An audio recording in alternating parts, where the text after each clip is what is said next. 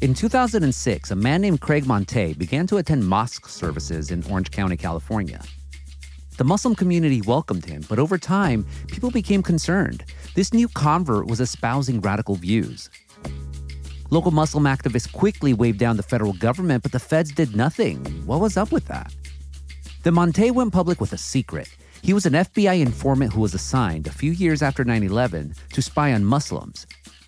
But now he was ready to team up with those Muslims to expose what he described as the federal government's illegal surveillance operation. Um, what?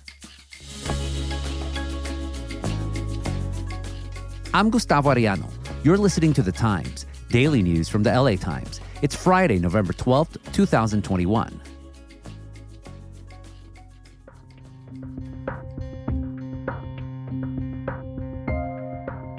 Eventually, local Muslim leaders forged an uneasy alliance with Monteilh. With the assistance of the ACLU, they sued the federal government in 2011, alleging that the FBI violated the constitutional rights of Muslims by spying on them solely because of their religion.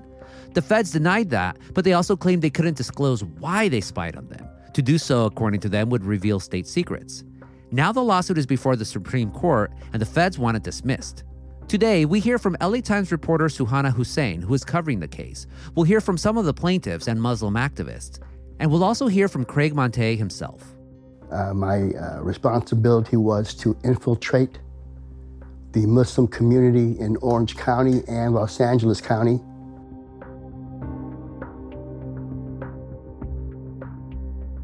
Suhana, welcome to the Times. Hi, thanks for having me there's so many ways into this case, but all roads go back to Craig Monteilh. What's his story? Craig Monteilh was kind of a con artist when he started working as a paid informant for law enforcement. You know, they offered him a deal. Uh, he started doing that um, sort of on a smaller scale. And then Finally, one day, some folks from the FBI and specifically a counterterrorism unit in Orange County approached him to infiltrate mosques in the Orange County area. So he goes to the Islamic Center of Irvine and tells worshippers there that he's interested in converting. They asked me, Well, are you serious about becoming Muslim? And I said, Yes. They said, Well, tomorrow is Friday, Friday prayers. Would you be interested in taking the statement of faith called Shahada? And I said, Yes. And we scheduled that meeting for the next day. Well, when I left the office and reported back to the FBI, they were elated. They were, they celebrated because that part of the experiment was working. What led Craig's handlers to have him focus on mosques specifically in Orange County?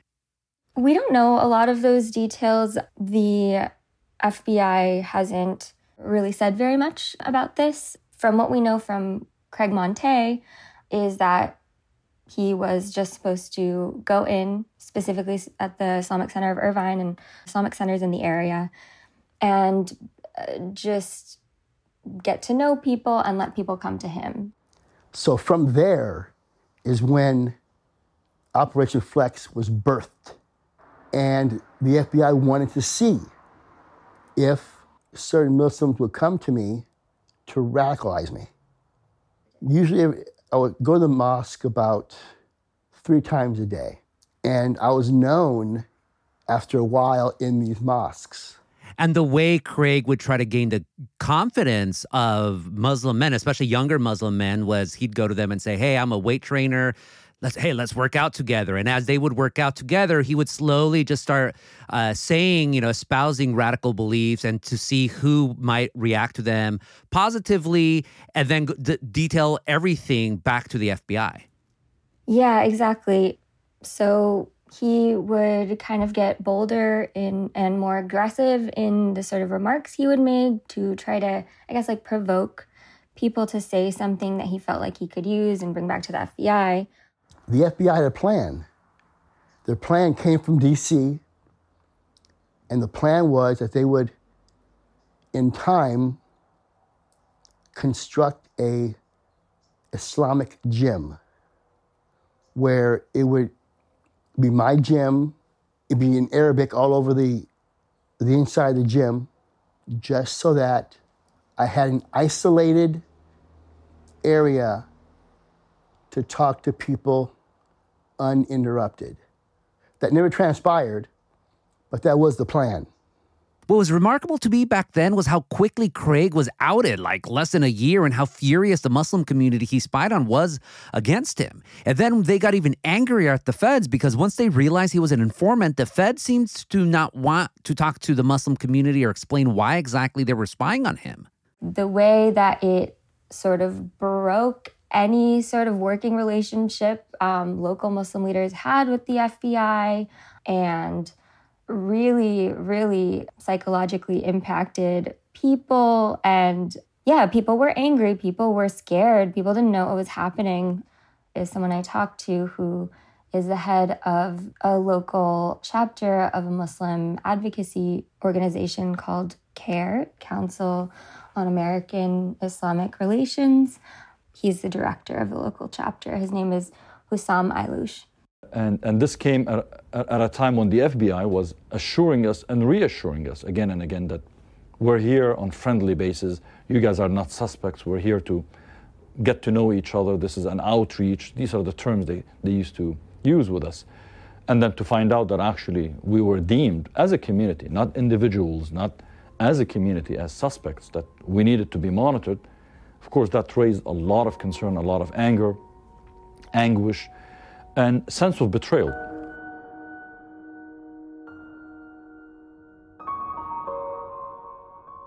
Why did Craig decide to turn against the FBI then? What you know, his dramatic press conference where he said, "Yes, I am a snitch, but now I'm here to uh, help Muslims go against uh, the people who made me into a snitch."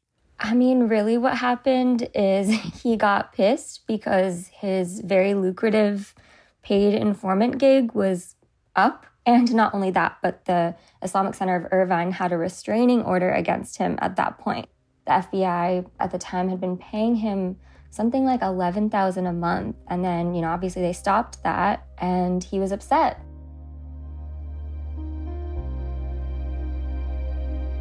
We'll be back after this break.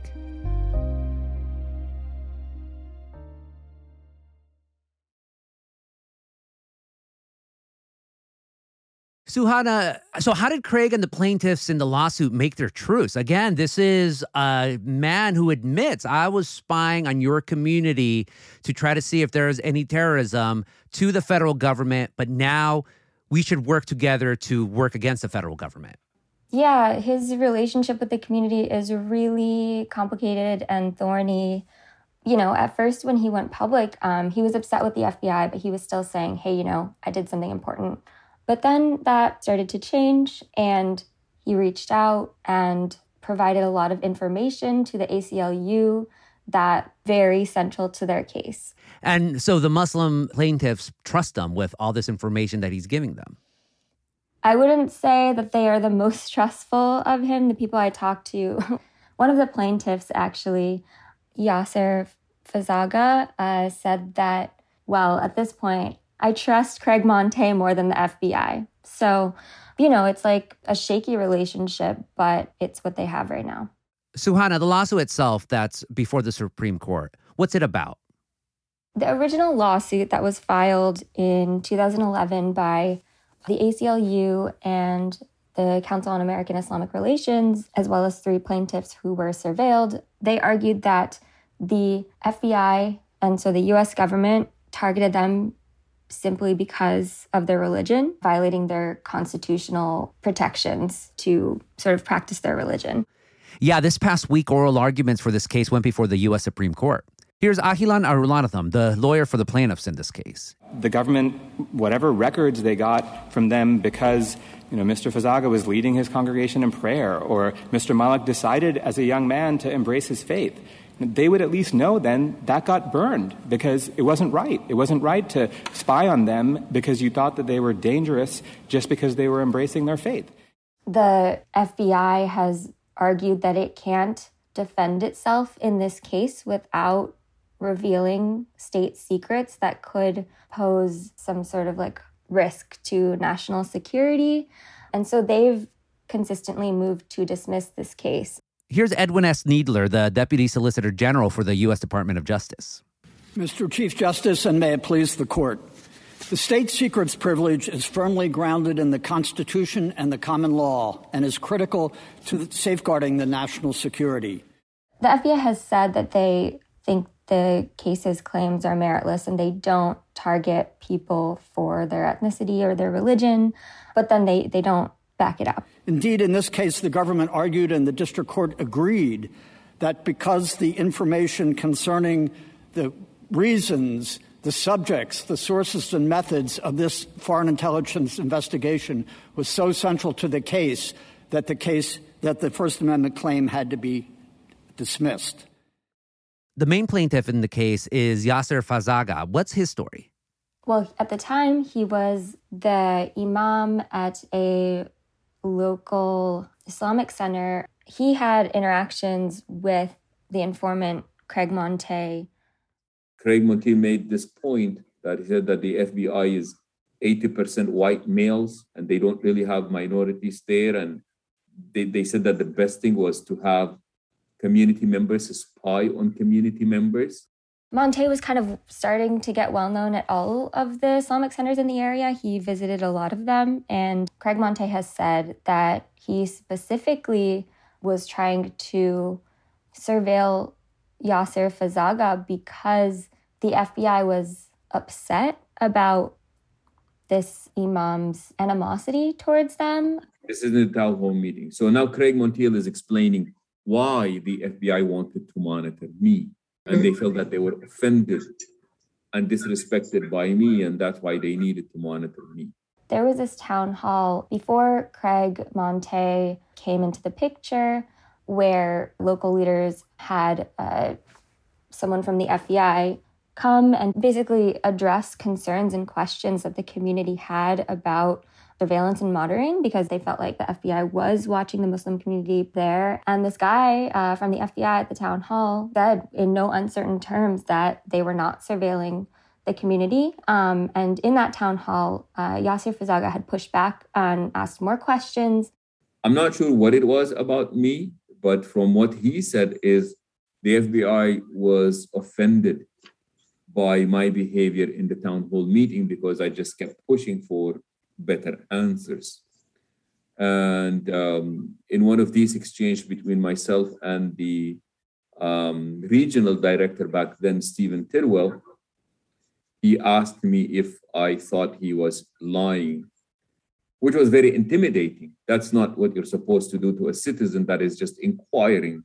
According to Monteilh, that kind of put him on the FBI's path and their radar.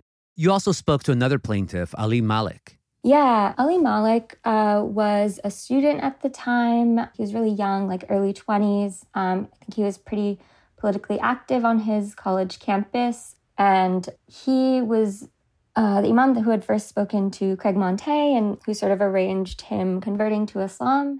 During our Friday prayer, and it's usually a pretty large congregation. We have over a thousand worshipers that come to this Islamic center, and you know, that was the day that Craig decided he wanted to testify to his faith and become Muslim in front of the congregation. And like any new Muslim convert, you know, we, we feel as Muslims it's our obligation. And me personally, like I want to welcome that individual to the community.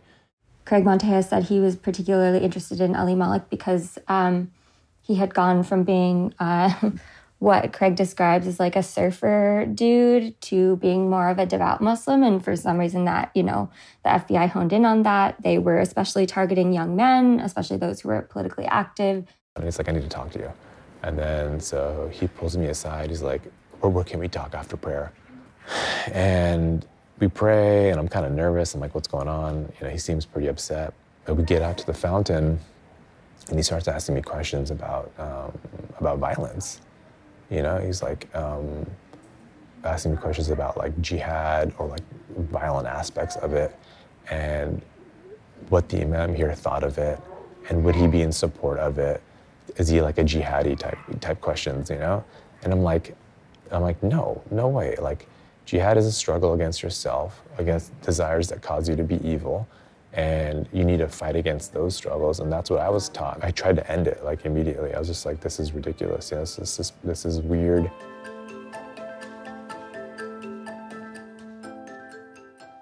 Finally, the U.S. has had a long history of embedding informants within targeted groups, mostly minority groups. What are the larger implications of this particular case? So the FBI and other law enforcement entities do have this, like you said, this long history of using sort of throwaway informants to sort of infiltrate and uh, groups that they feel like pose a threat to the US. Some of the people who were specifically targeted by the FBI, like they lost their jobs and their reputation went down the toilet. It was really interesting for me to like report this story because growing up, I was really young when 9 11 happened. I remember that my parents were really paranoid all the time that like my mom always felt like our phones were being wiretapped. Um, my dad was always telling me to be really careful about what kinds of things i searched on the internet. My family definitely felt like it was being monitored and um, you know obviously i i don't know that um, there was any sort of monitoring going on of my family but i think reporting this out i was finally able to sort of fully grasp um, what it feels like to be watched all the time and the sort of very devastating impact it can have on your life. Um, like there were people who moved away um, because they were so afraid, like they didn't have anything to do with Craig Monteilh really, but you know, they didn't want to go to the Islamic Center of Irvine anymore. They might have moved out of the country, they moved out of the states. This happened with several families. Um, this had like real consequences for real people. Suhauna, thank you so much for this conversation. Thank you so much for having me.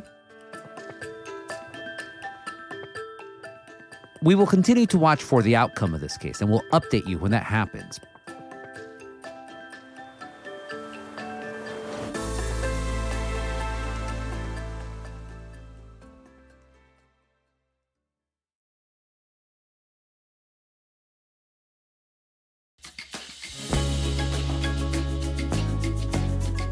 And that's it for this episode of The Times, daily news from the LA Times. Next week, our Masters of Disasters reconvene its monthly meeting, this time to discuss flooding.